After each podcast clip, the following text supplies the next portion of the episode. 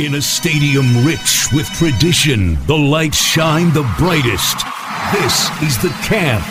Now, here's your host, Zach Heilprin on the Wisconsin Sports Zone Radio Network.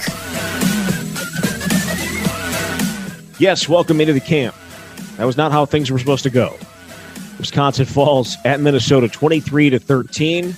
They don't win the Big Ten West. They are not going to the Big Ten championship game. They will now have to wait to see where their bowl game will send them, or I should say, where they'll be sent for their bowl game.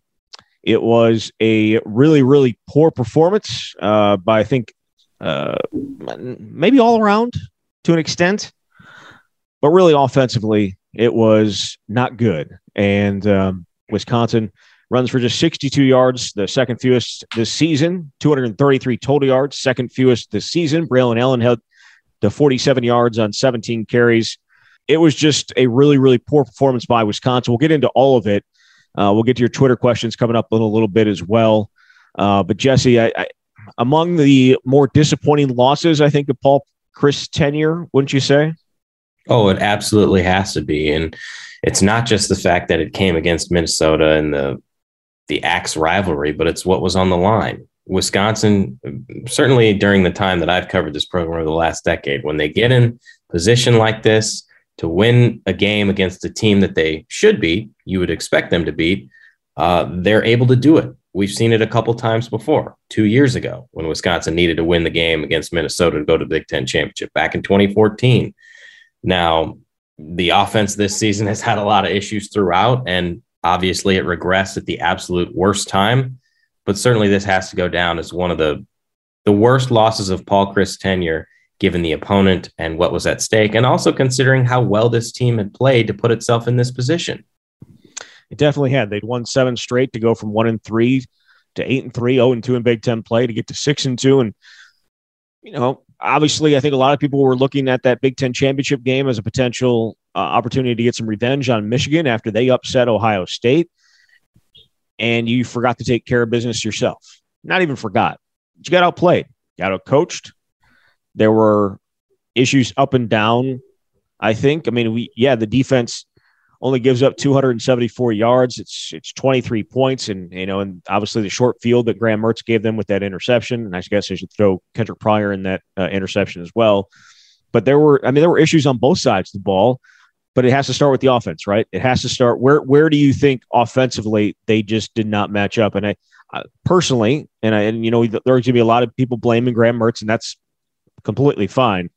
But the inability to get anything going on the ground after what they've done the last seven weeks was, um, I don't know if shocking is the word, but certainly eye opening. That's absolutely where it starts.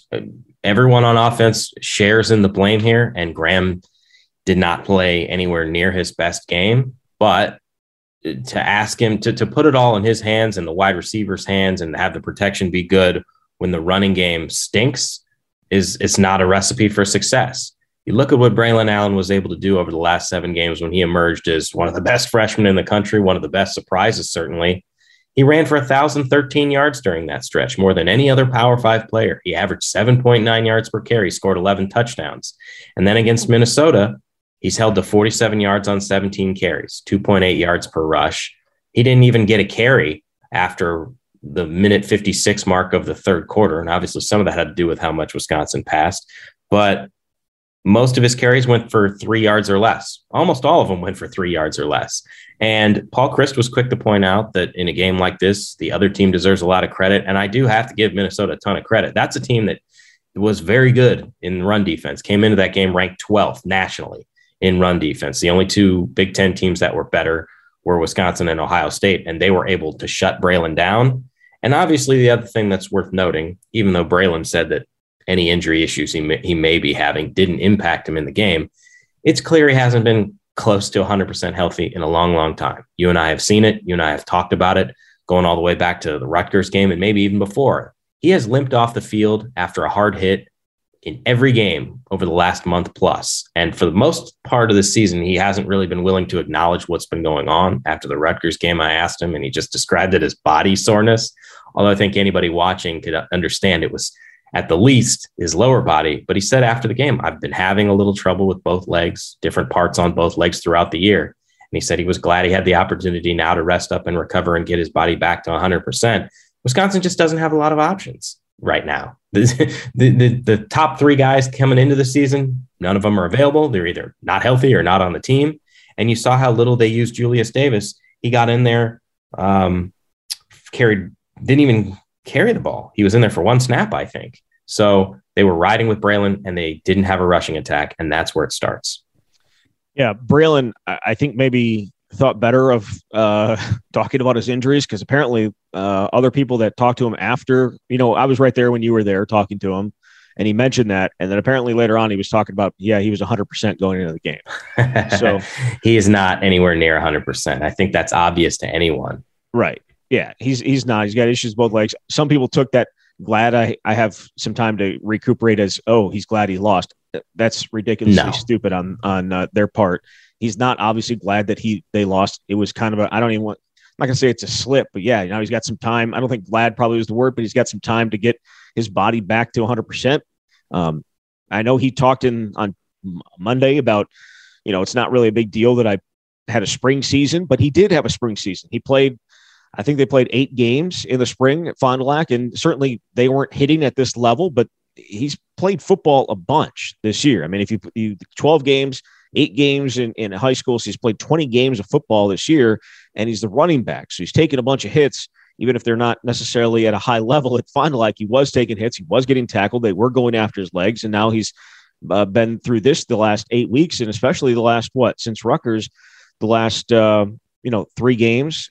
Am I thinking that right? Yeah, last three games he's been the guy without Chez Mellusi, and so yeah, I think he's probably beat up and certainly is beat up and he does need a little time to recuperate, and he'll have that time as Wisconsin waits to see where they're going.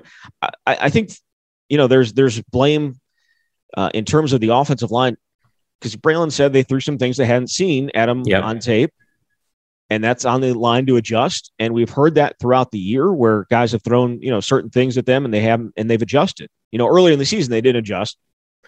Middle of the year they adjusted, and yesterday they were unable to find the adjustment to get it done. Yeah, absolutely. It, it, it certainly falls on the line. It, it's it's a lot of different factors, but we have seen what Braylon can do if he gets just a little bit of room. Uh, and he just didn't have that room. Minnesota was in the backfield a ton. Like I said, he just couldn't get going. Almost all his runs went for three yards or fewer. And I just think that the fact that they don't have anybody right now that they can put in there to help spell Allen to give Wisconsin a one-two combination, what Wisconsin had when Chez Mellusi was healthy, or even earlier in the season when they had a Jalen Berger and Isaac Guerendo.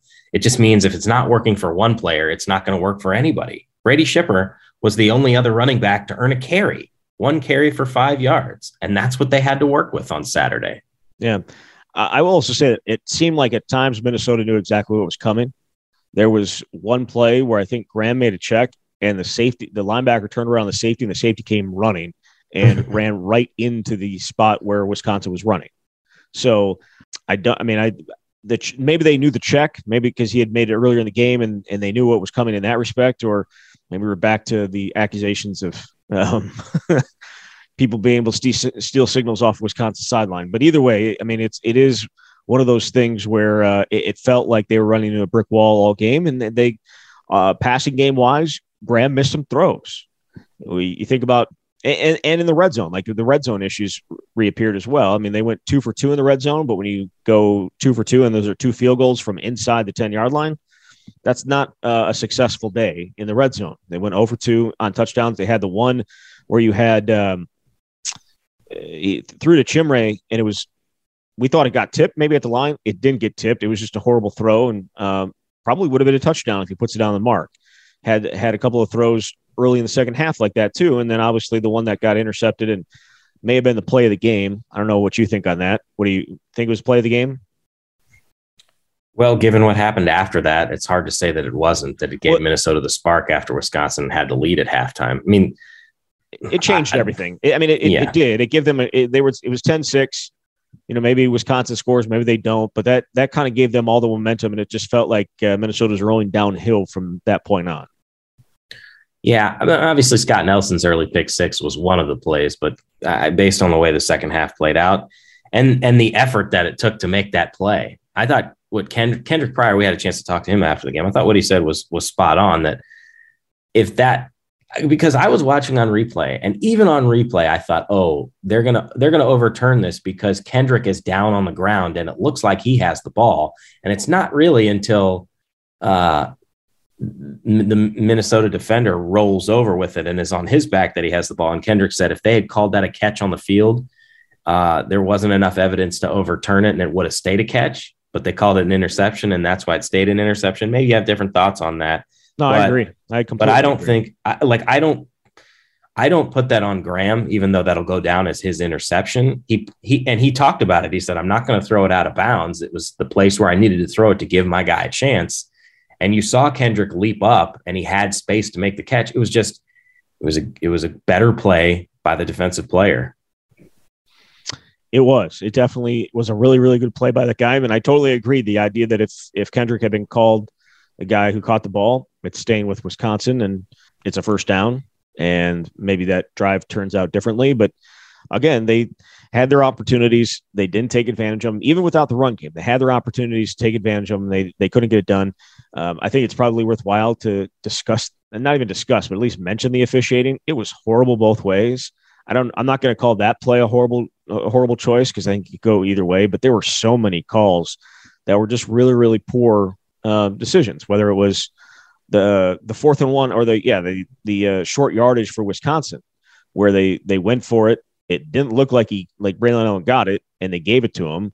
Um, even after going and reviewing it, you had the uh, hold on John Chenal like a play later that brought back what like a 19, Yeah. A a 19 17 yard Braylon Yeah. Allen run where Chenal didn't hold anybody. No, he he blew his guy up. I mean, there were there were uh bad calls both ways. It was really really poorly officiated game. Uh, from my from my perusing of Twitter, apparently the uh, announcers were also horrible. um, I, I again, I did not uh, listen to the game for obvious reasons, but the, the way that things were playing out on on the timeline, and, and maybe that's the case when Wisconsin's le- uh, losing, but I, they were bad. They were really bad, I, I guess, uh, both ways, just like the officials were. But defensive, Yeah. I ahead, think- sorry. well, I just wanted to stay on one point about Graham. Um, I mean, yeah, it's easy to say there were calls that the officials messed up, and certainly they did. And also, Wisconsin, you score six points on offense the first game, first time all season where you don't even score an offensive touchdown, which is surprising to look back on based on how terrible they were early in the season. Like that's why you lost. But but back to Graham, I felt like it just looked like what we saw early in the season. And it's strange because he started the game five for five. If I'm not mistaken, he completed every pass he threw in the first quarter, but there were multiple throws. You mentioned the Chimere Dike pass. It was third and three at the Minnesota seven, and he threw it behind Dike. And I think you're right. If it's on him, it's probably a touchdown leads to a field goal. There were several instances like that. He threw a pass behind Danny Davis, and granted, that shotgun snap was high. So that's on Joe Tippmann, too. There was one in the third quarter where Mertz rolled to his right and he had Kendrick Pryor out there and, and he bounced the pass in front of him, didn't even give it a chance. And then I think there were, for whatever reason, there seemed to be some miscommunications at really critical junctures, which I, I don't think we addressed before, but there was a third and eight at the Minnesota 30 and Mertzen had Dike and Dike broke out toward the right sideline and Graham obviously thought he wasn't going to do that because he led him down the field. And I know they were talking about it on the sideline, but that incompletion in that moment brought Collin Larsh out to try a 48 yard field goal. Minnesota led 2013. Larsh doinks it off the crossbar and, and he misses. Um, and I mean, I can't really put that on Larsh. His leg is what his leg is. There, I, there was a reason why Wisconsin didn't try a 52 yard field goal earlier in the game and they punted and he missed a field goal last week. And I know he's been better this year but that's obviously an issue. And then obviously the, the last one I wanted to mention was really kind of the final death blow. There were a few minutes left in the game and it was fourth down. And Graham threw a pass over the middle for Danny Davis, who wasn't even looking for the ball. It looked like Danny was doing something else. And so that, that seemed like they got their wires crossed, turnover on downs, and that basically ended the game. So, I mean, some of that is on Graham, but again, this belongs to everybody on offense for the, the poor performance. there's another play that we need to talk about, but I'm going to hold that off for uh, overreaction or no. Okay. You I already know what it is. Yeah, you know exactly what I'm talking about. Everyone knows what I'm talking about, and we will get to that in a in a few minutes. But I, just before we get there, defensively, Wisconsin held Minnesota down to 75 yards rushing. I believe it was the uh, the fewest they've had this year. Uh, they averaged just two yards a carry. Their their top tandem of, of Thomas and Irving had, you know, averaged like 3.1 yards a carry combined. They had 94 yards on 30 carries. It wasn't. It's not like they ran it down their throat by any stretch, but they were they were efficient enough that it put them in third in much more manageable situations than teams have been in this year against Wisconsin, and it allowed Tanner Morgan to, um, you know, makes it. It left open the possibility that they could run the ball on third and short, and it left open the possibility they could pass it. There were there were not a ton of just pin your ears back and get after the quarterback moments. I thought Minnesota, like they did in 2018 against against Wisconsin down there, did a really good job of putting themselves in position to not have to be forced to sit back there and throw um, down. It, a ton of times be forced to sit back there and throw down the field. I asked Scott Nelson about that after the game. That uh, basically I said, I mean, even though they made some key plays, obviously Nelson had the pick six, Keanu Benton got through for a couple of sacks. Did he feel like in the second half they didn't take advantage of the opportunities that they needed to, and really what they had done over this seven game winning streak? And he he said that this game felt to him kind of like the Michigan game earlier in the season for exactly the reasons you articulated that Minnesota was able to put itself in manageable third down situations, just like Michigan was, and therefore was able to convert more successfully. Minnesota converted five of 11 third down attempts. And so the defense, for as good as it has played throughout the season, and statistically, uh, you look and say that they did enough to win. They weren't able to get off the field at those critical junctures, and they're obviously they're part of the reason why Wisconsin didn't win this game. I mean, it falls much more on the offense, but I think those guys on defense left the field feeling like they could have done more to help the team.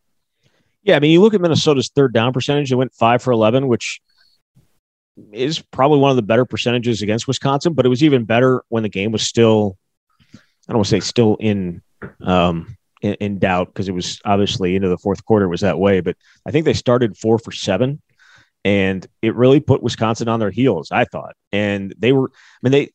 I think it's all. We probably should mention that um, Collin Wilder uh, going out on the first play of the game uh, on a targeting hit that, while very much by the rules was targeting, needs to be. Uh, that's a, a, rule that certainly needs to be looked at because, and it's gone. It's gone Wisconsin. It's gone in Wisconsin's favorite times. It's gone against Wisconsin at times. This time it went against them. There was no intent there and the guy goes down, what are you supposed to do? Type of thing. You know what I mean? Like I, I don't, I, I, really don't understand, continue to not understand. And it's been like this for a long time. And we can uh, scream until we're blue in the face. It's not going to matter because that's just the way college football um, wants it to be at this point. But Collin Wilder shouldn't miss that game because of that hit. He shouldn't miss yeah. the entire game because of that hit. I, I, I feel like we discuss this every year, and I, I couldn't agree more. I understand – why the rule was implemented. I think everybody does. But at a certain point, there has to be some common sense here. And people who would defend it, I suppose, would say that it's it's tough to judge intent. Obviously, you can't know what a guy is thinking. However, the common sense in anybody would look at that play and say, I mean, Collin, he he led with his shoulder, and and watching his reaction, by the way, it was pretty clear that he was shocked that they that call was upheld because when he went to the sideline, his teammates were kind of patting him on the helmet and you could see him nodding his head as though they were giving him encouragement that it was understood that the play that he made would be acceptable and allow him to stay in the game. And again, it does go back to I mean, the wide receiver's lowering his head, the, the play speed is happening so fast I don't know what you can do. I mean, I think of soccer, for example, where you get a yellow card and then a red card. I mean, maybe there's something that you could do in that capacity. Um, and it wouldn't be in all cases, or maybe it's like a flagrant one or a flagrant two in the NBA. Obviously, the officials at that point are judging what they thought the intent was. I mean, you give someone a flagrant two, it's because somebody did something that was egregious and they deserve to be kicked out. And quite honestly, I think that college football should have something like that because it's just a shame to see in any situation. But in that situation, Collin Wilder, a 60 year senior, gets his last shot to play Minnesota.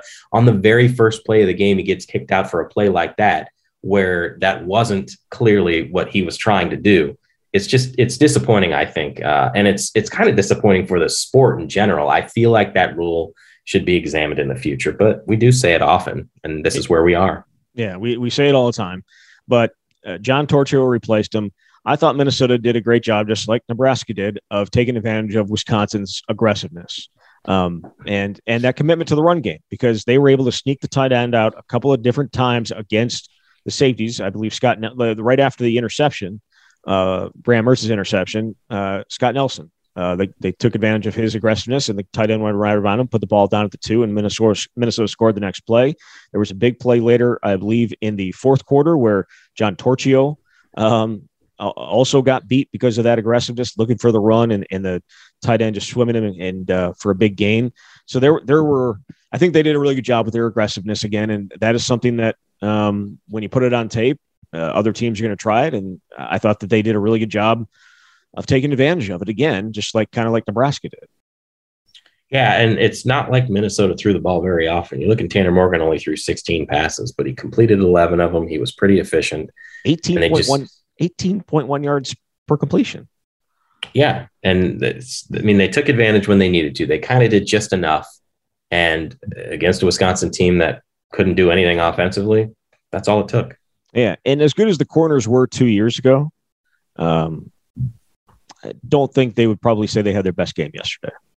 And I, I know Faion yeah. Hicks probably took a, a, a lion's share of that because he gave up the the play down the sideline, which was a great great catch by the Minnesota wide receiver. I believe that was on a third down early in the third quarter, and then obviously he was the um, trailer on um, Autman Bell's touchdown that uh, gave Minnesota that twenty to thirteen lead. Um, it, I don't know. I mean, I, I it, they ask a lot of their corners in this defense. And for the most part, they've been able to stand up and do their job throughout the entire year. They're a big reason why Wisconsin is ranked where they are and why they've been as successful as they are. They just didn't, they did not have a good day. Yeah, they didn't. And two years ago was, was Caesar Williams' best game. I think he had what four or five pass breakups. Yeah, that was a monster performance from him. Um, they left a lot out there today or on yeah. Saturday. Yeah, and uh, you know, I don't know if this this qualifies as crying over spilt milk, but uh, or even you know just being I don't want to call it a sore loser, but you know, Caesar was talking about it after the game how he thinks PJ Fleck teaches his guys to just draw pass interference penalties. He said he did, uh, I, I, and they drew some, and so did Wisconsin. It, it went both ways. There were penalties, uh, certainly pass interference penalties both ways. I don't, I don't know where you would want to put that in terms of, um, you know, whatever. It is what it here's, is. Go ahead. Here's another Caesar Williams quote. I didn't tweet this out there because I was just like, ah, do I really want to use this or not? But um, he was talking about how disappointing it was that they weren't going to the Big Ten championship game. And he, he said that uh, this is his quote It's kind of crazy to me that we could dominate the West, and this is our only West loss. I don't know how a team that we dominated gets to advance despite their record. He's talking about we lost some teams to, on the East. Uh, but I don't think it should go in their favor. And then the last thing he said is, I don't know how a team can feel knowing that they advanced when they weren't the best team. Um, obviously, Iowa had fewer losses in the Big Ten, uh, so it doesn't matter what the head-to-head result was. But yep. maybe he's just salty. I thought that was kind of a funny quote, though. Well, no, I mean, I, he has every right to be to be salty, and that was, you know what I mean. But Iowa did; they lost two games. Wisconsin lost three. That's yeah. That that's all that that really matters. It's. I mean, I think um, if they wanted to open this up and, and not have divisions, I don't necessarily think that would probably be a good thing for Wisconsin.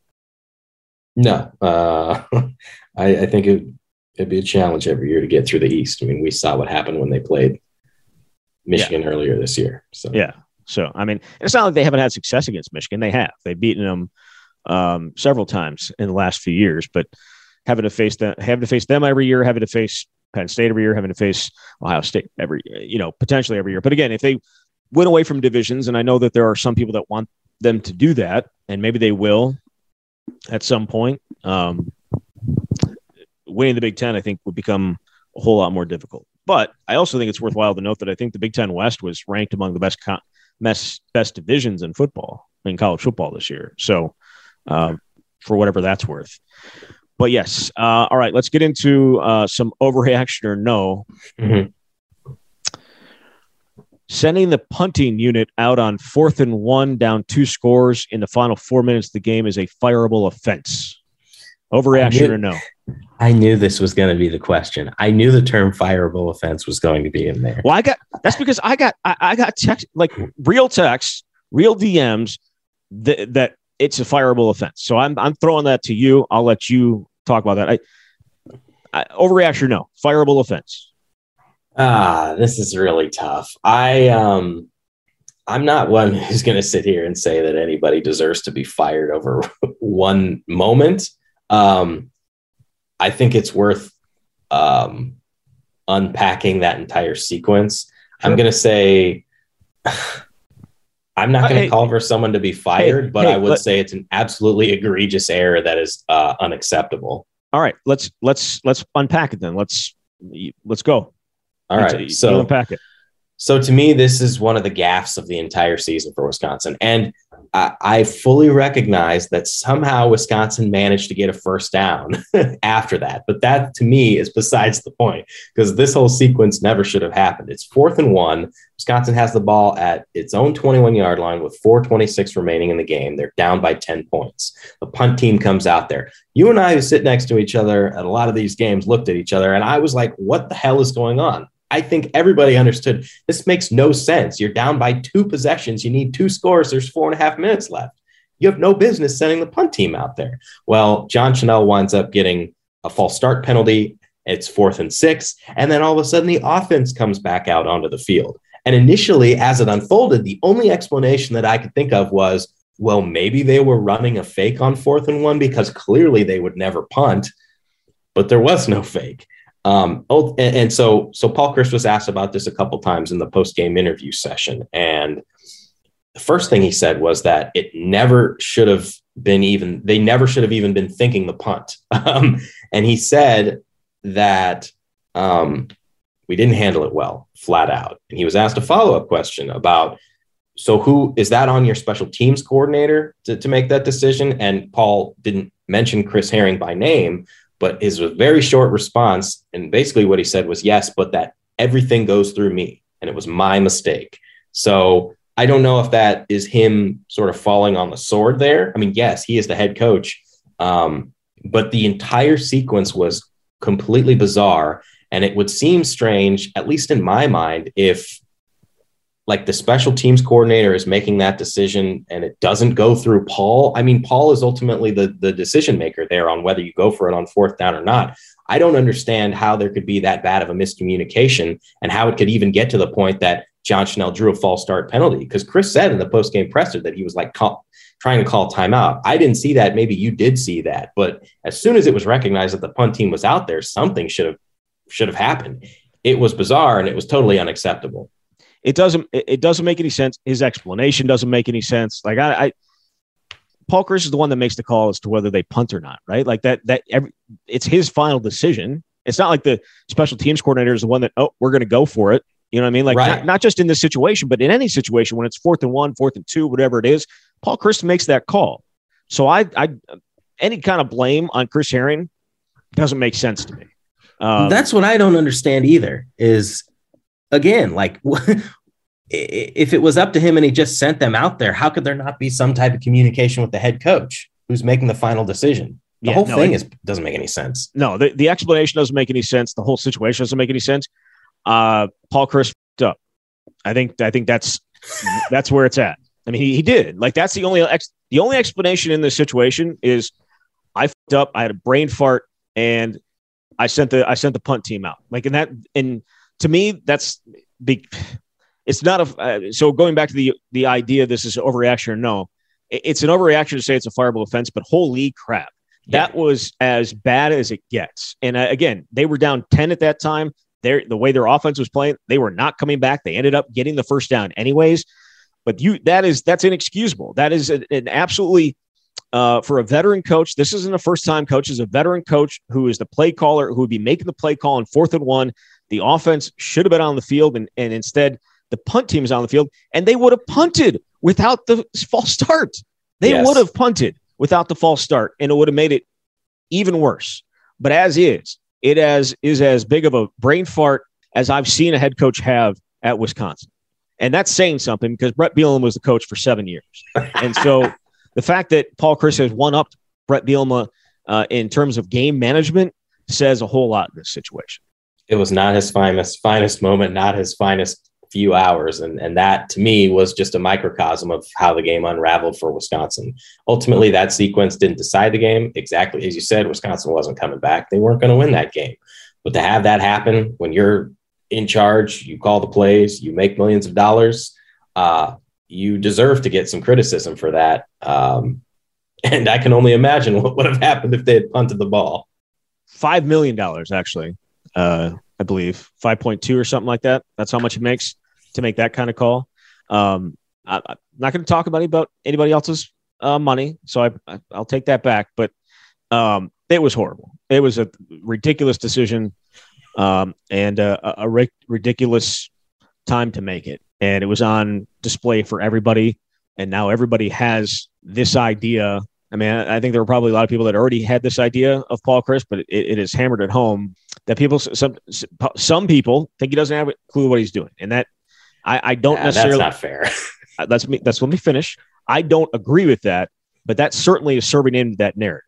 I mean, everything is magnified in a loss like this. So people can think that if they want to. You're ignoring a lot of the successes that he's had, but there, I can't excuse what happened in that sequence. There is no excuse for it.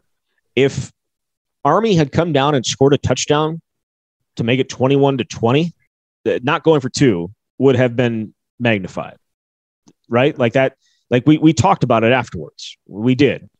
Uh, it obviously ended up not mattering, but in this situation, I, again, it doesn't matter, but those are the type of decisions I'm talking about where, where there are at least people have been like, what the hell are you doing type of thing. And I think that they are legit issues. This isn't me making this up. These are, those are legit questionable decision making by Paul Chryst. And there are so many decisions that go into every single week and every single game and every single quarter.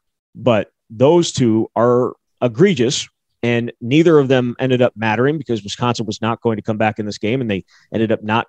Uh, our Army ended up not getting the uh, the onside kick, but those two stand out and do give people ammunition.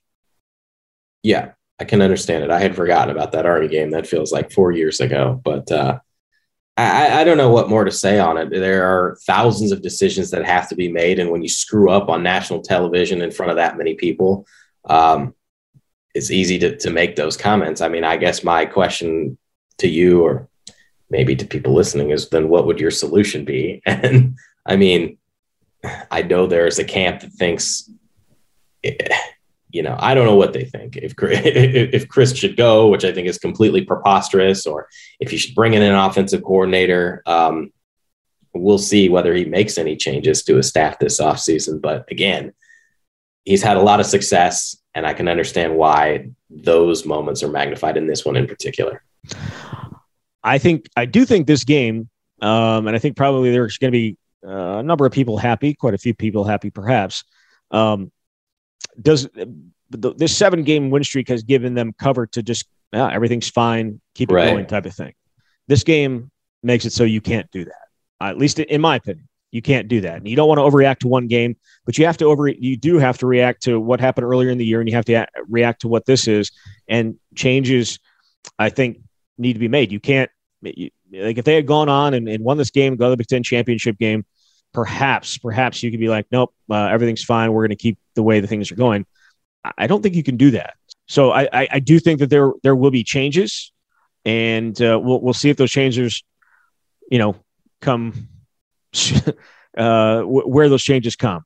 I, I, just can't imagine there won't be the way that things have played out this year and, and really played out over the last four seasons. I think you could probably, I mean, obviously 2019 was very, I mean, successful. You get Big Ten West title, you go to the Rose Bowl, all that stuff.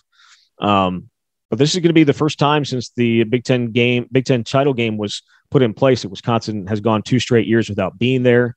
They, they haven't gone three of the last four and they've lost at least four games in three of those four seasons, and probably certainly would have lost four at some point last year if it had been a normal year. So that didn't happen once in Paul Chryst's first years, and and we'll see how this season plays out. It's very possible that they uh, end eight and five, depending on what their bowl game looks like, and again, we'll we'll find out what that bowl game is uh, coming up.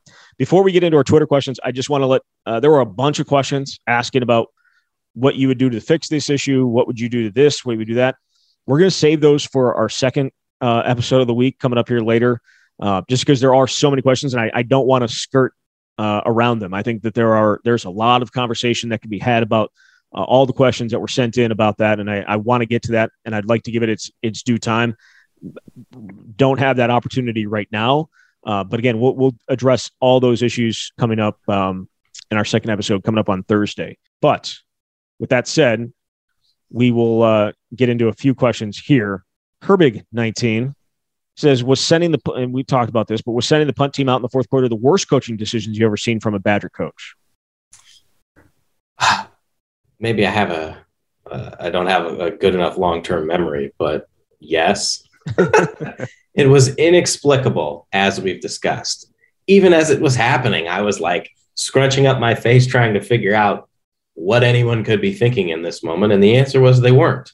Yeah, it was horrible. I mean, rarely do you get to see people in a press box saying the exact same thing all the time, but it was what the heck. And it wasn't the heck, the, the word heck was not used. So um, it was, yes, it was not great um, by any stretch. I,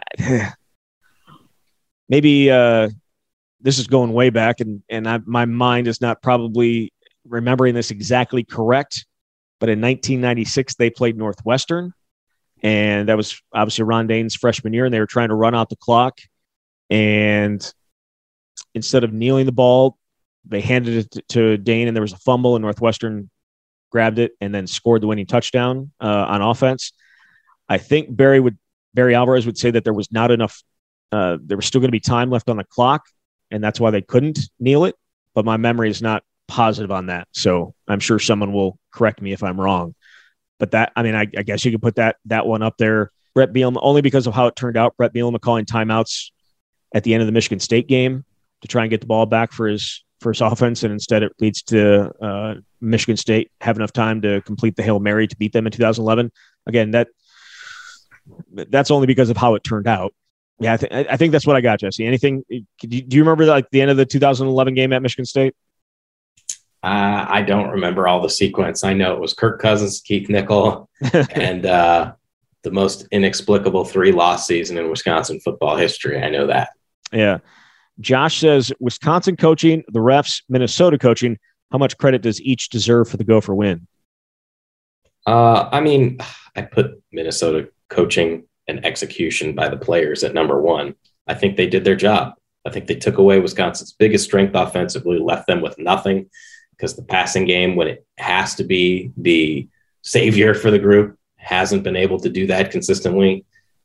I'll, put the officials last. Um, it's easy to blame the officials every week. They made a lot of mistakes, but this is Wisconsin's fault that it didn't win. So I'll go Minnesota coaching one, Wisconsin coaching two, officials three.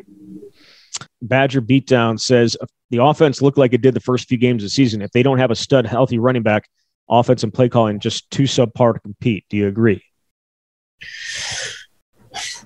I mean, uh, it's like cutting yourself off at the at the knees when you don't. Have, I mean, that's what Wisconsin is. Is you you need a stud running back. We've seen what happens in the years when they don't necessarily have that, and I think it does expose some some flaws or areas for improvement for the offense, but like that's a big part of the success. So, I mean, yeah, they're not going to be as good without that. It's it kind of goes without saying.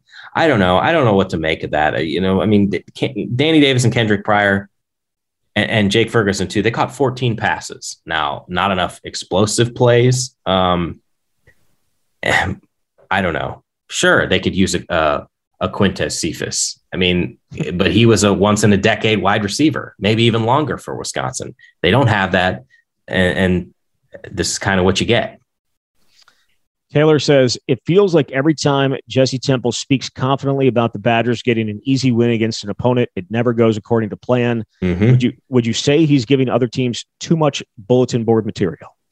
Uh, I would not say that because it seems incredibly unlikely that anyone knows that this podcast exists uh, outside of the Badger fandom. I don't know that Nebraska now. players are listening. Uh, also, I've said several times in the last handful of weeks that Wisconsin was going to roll, and they did roll. So, like, I I think I it's not my fault, and I think our picks against the spread have gone pretty well. So maybe I'm just bad when it comes to picking some of the Wisconsin games.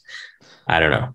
Yeah, for for the most part, uh, against the spread with Wisconsin, it hasn't necessarily always been great, but picking the Wisconsin games have been okay to an extent. Not this week, obviously. I'm trying to think. Yeah, I mean, it, eh. Trying to I'm trying to gauge your blame level. probably say like a probably six out of ten.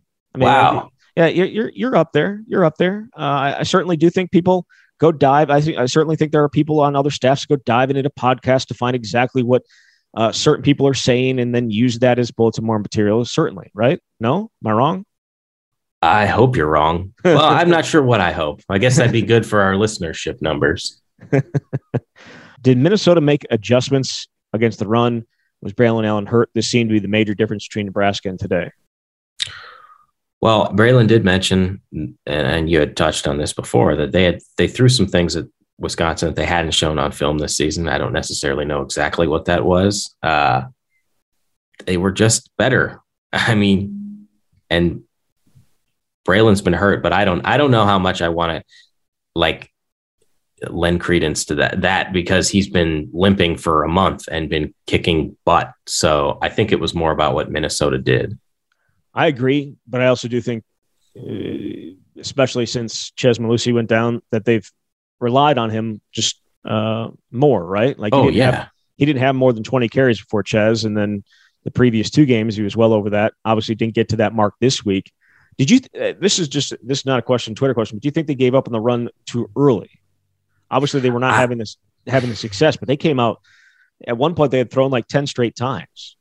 Yeah, I, I was surprised by a couple things, and I had mentioned this before. That when you go back and you look, that Braylon's last carry was with 156 left in the third quarter. Now he was involved in the passing game.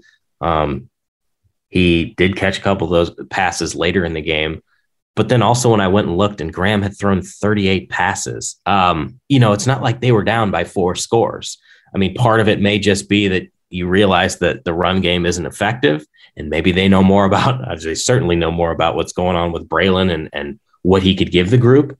They didn't have anyone behind him that could be effective, so I think there were a lot of factors in play. But just looking at it, I mean, I was a little bit surprised that they didn't go, they didn't try a little bit more on the ground, given that it was still a a one possession game, two possession game for that second half yeah, I mean it was it was still at one possession. It did get it, it did not get to a two possession game till what like five minutes left, six six minutes. Like when did I mean when Minnesota kicked that the the field goal to make it twenty three to thirteen? It was six oh eight left. So yeah, yeah I mean, so, I mean they to to for I mean yeah. It, either way, I mean they had the ball a ton to start the fourth quarter too, right? So it's not like Wisconsin had the ball in that situation, but I, I kind of thought that they may have given up on a little bit early. But again, they they weren't successful. Uh, but the 22 carries they had was the fewest in a game this season, just for for what it's worth. Um, Grandpa Jay says, "I know it's frustrating, but the season gave me joy in the win streak. Am I lame for that?" No, I don't think so. Uh, if you can find joy in any parts of life, then I think you're doing something right. I can understand both perspectives. Um, if I were a fan, and I'm not, um, I would probably come away feeling more disappointed and discouraged than I would encouraged based on the seven game winning streak because of what you thought the team was going to be at the start of the season, what they'd been able to do, get to do to get to this point, and the fact they lost their biggest game of the season to to their rival and aren't going to the Big Ten championship. But that doesn't mean you shouldn't feel what you feel about what Wisconsin was able to do to turn things around. Because certainly this season could have been much better. But hey, after the way things started through four games, it could have been much, much, much, much worse. Yeah, I mean, what I mean, there were some people saying they were going to go to a bowl game. Yeah, it was it was a legitimate question. I'm not going to lie. Like Wisconsin went into that Illinois game. Um, if that was the start of the winning streak, that was when Braylon got involved a little bit more, if I'm not mistaken. That was the fifth game of the season. Yeah. I mean, I, I remember thinking like, I, I don't know what's going to happen. Illinois might win this game, and if Illinois wins this game, I don't know if Wisconsin's going to a bowl. So I think that was a, certainly a legitimate concern, and maybe we overreacted a little bit when you when you look back on it. And I know Penn State hasn't been very good since then, but like they were losing to some pretty good teams, and maybe Wisconsin was a good team after all. They just needed to play some other opponents. But yeah, it was a, it was a real conversation about are they going to go to a bowl this year? And they will. And we'll find out what that bowl game is next Sunday after all the championship games are played on Saturday night. Perhaps the, the best thing about, at least, I mean, if you're a, Wisconsin fan, the best thing that happened uh, yesterday was that, yes, Wisconsin lost, but absolutely nobody realized it because of all the other things that were going on in the country, um, especially, obviously, the thing that happened in Ann Arbor with Michigan beating Ohio State. You had Alabama coming back and, and somehow winning uh, against Auburn. Then you had Bedlam at night. Like it was it was a day full of uh, really exciting football games, and uh, Wisconsin and Minnesota uh, largely overshadowed, uh, except in Iowa City, of course, because they get to go to the Big Ten title game for the second time.